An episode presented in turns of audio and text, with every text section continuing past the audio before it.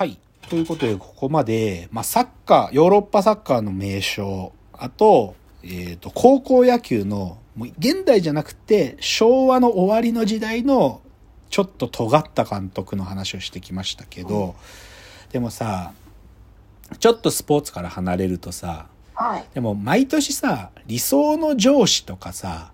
なんかさ、理想の上司とか言ってなんかアンケート結果ですみたいなのでさ、毎年発表する。2021理想の上司ランキングとか出たりするでしょ？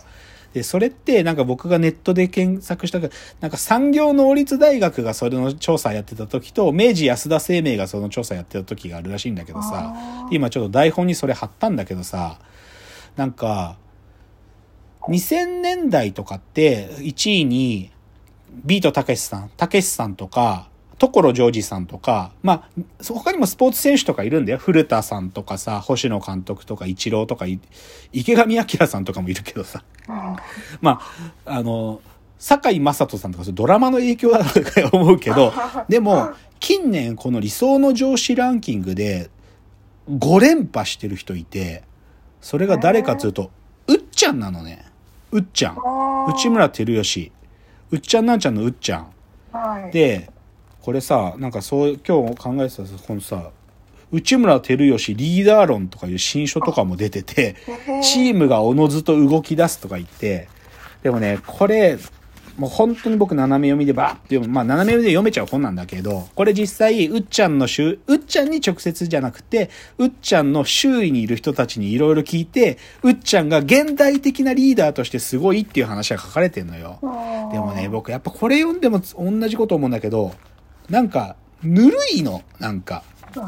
時代のぬるさ超感じるのよ。なんか、やっぱりさ、こう、背中を見せるとかね。なんか、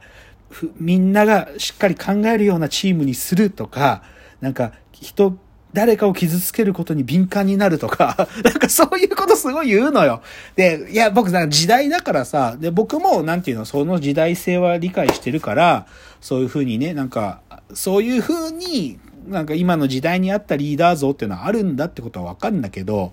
でもやっぱ僕はさ、どこか破天荒なリーダーを待望してるわけよ。はい。で、ちょっとここから、なんか今、ここまでさ、名監督みたいなチーム、チームスポーツの話してきたんだけど、はい。なんか名監督とか名将とかいう以外に、そのスポーツの指導者の別の表現で、名伯楽っていう言葉を使う時とかある。名伯楽。まあ、この場合、ある意味、いい選手を育てる人っていう意味で、名伯楽なんてこと言ったりするのよ。で、でね、例えば YouTube で名伯楽スポーツとかググると、大概二人の人の名前出てくるのよ。はい。で、一人はボクシングで、エディ・タウンゼントっていうトレーナー、名トレーナーがいたの、かつて。6人の世界チャンピオンを育てた。もう死んじまったけどね。あの、ガッツ石松を世界チャンピオンにした人。ガッツ石松世界チャンピオンして、まあ最後のチャンピオンしたのは井岡、井岡弘樹を、その当時のい一番若い、最年少で世界チャンピオンにした人だけど、で、エディ・タウンゼント、まあ僕も世代じゃないけど、でもエディ・タウンゼントの伝説とかいろいろ聞いてて、なんか、タウンゼントのね、好きなところはね、なんかね、勝った選手の、勝った時にはあんまり選手に声かけたりしないんだよね。なんか負けた時ほど選手を励ますっていうか、なんていうのかな、勝ったらさ、みんなが寄ってくるから、僕はそばにいる必要ないんだっていうわけ。負けた選手は本当に全てを失っている状態だから、たった一人になる。その時に、僕がそばにいてあげなかったら誰がいるのっつって、なんか負けた選手ほどこうそばにいてあげるすげえ優しいおじ、じじいなんだけどね。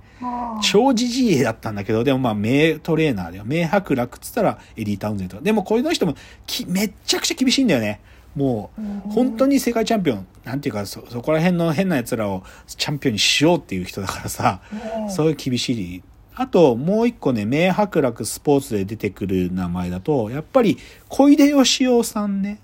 小出義雄さん知ってる？高橋直子さん、マラソンの高橋直子さんのコーチ。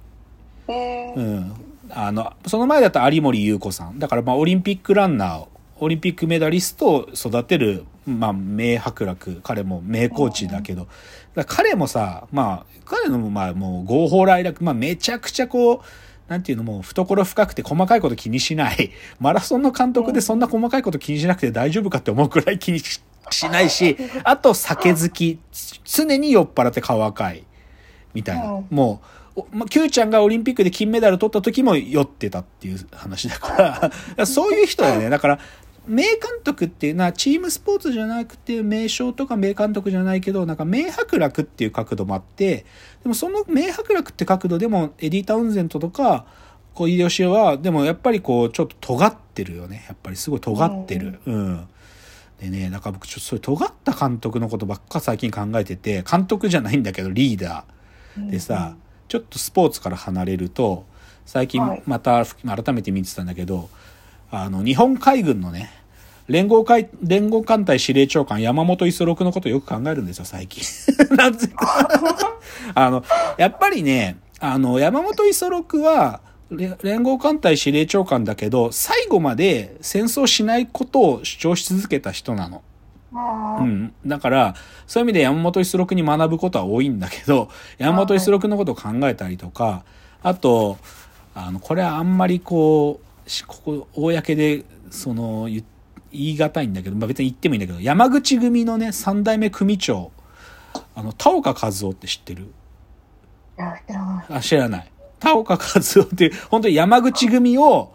戦後ね、山口組三代目組長になって、50人のヤクザ組織から1万人のヤクザ組織まで、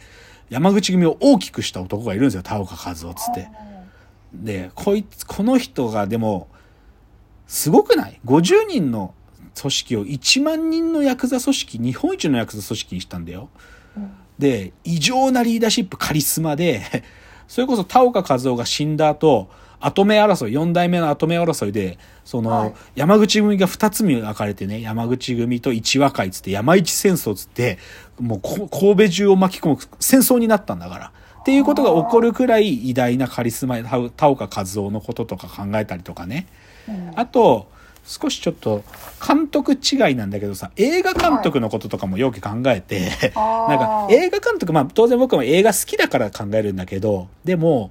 やっぱ映画監督もさ、やっぱりその現場ではもうリーダーで自分の作品作るためにいろんなスタッフ動かすから、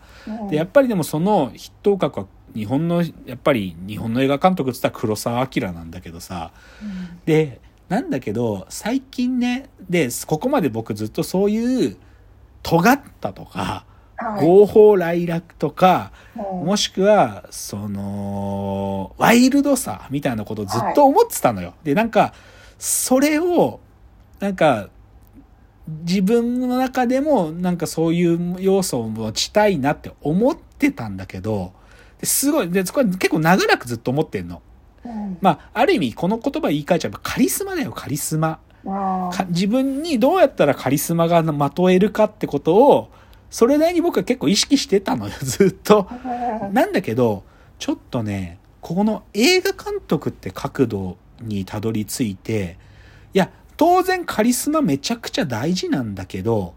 それよりも、ちょっとこっちを最近意識してるっていう話のきっかけになった話を少しします。ほんとつい最近の話。で、それがね、映画監督のね、山田洋次監督のことをちょっと考えたんですよ。で、山田洋次ってあの、トラさん、男は辛いよの監督さんですし、でもぶっちゃけ僕山田洋次の作品ってちょっとバカにしてたのよ。ぶっちゃければ。その、黒沢明が撮る映画とか、に最近の若い日本映画監督が撮る映画みたいな、そういう、こう、なんていうかな、メッセージがちゃんとあったりとか、その監督の作家性が前面に向き出てるような作品を僕はやっぱり好きだし、そういう監督が好きなんだけど、山田洋次ってのはやっぱり昔の松竹が作ってたこう、あったかい日本、優しい家族みたいな、こういう世界を撮る監督で、塗りーなって思ってたんだよ。ぶっちゃけ僕の男は辛いを、まあ、やってりゃ見るけど、まあ、こういう一ジャンルですねぐらいにずっと思ってた。山田洋次の作品で唯一しっかり見て感動してたのは学校ってやつね。学校ってシリーズ5個ぐらいまで撮るけど、その1で西田敏行が先生役やってて、こう夜間学校の話を書いてたけど、それとかはまあ感動したりしたんだけど、でも、ある意味、塗りいなって思ってたよ、ぶっちゃけ。で、最近年取ってから撮るやつも、ああ、なんか、じじいが言ってるわ、ぐらいに思ってたのよ。正直言うとね、正直言えば、けどね、ちょっとその考え僕改めたんよ。ついこの前。先週つってもいい。でして、その改めた考えによって、ちょっと僕があまりにそのワイルドなカリスマのことばっか考えてたのを、ちょっと見直さにはいかんなと思ったっつ話が、ちょっとこっからの話です。今日の最後の話。はい、で、そのきっかけのちょっと番組があってね、NHK でドキュメンタリーやってたんだけど、あの BS ね、BS プレミアムでね、7月17だから先週末かな。あのね、山田洋次の青春、映画の夢、夢の工場っていうのやってたんよ。でこれ見てね、まあ、ちなみにこれは、あの、山田洋次が最新作、あのー、今年の秋頃公開になる、キネマの神様っていうね、あの、彼が今撮ってる映画を、まあコロナ禍もあって、それを撮ってる間を密着した、その現場と、あと山田洋次のインタビューとかなんだけど、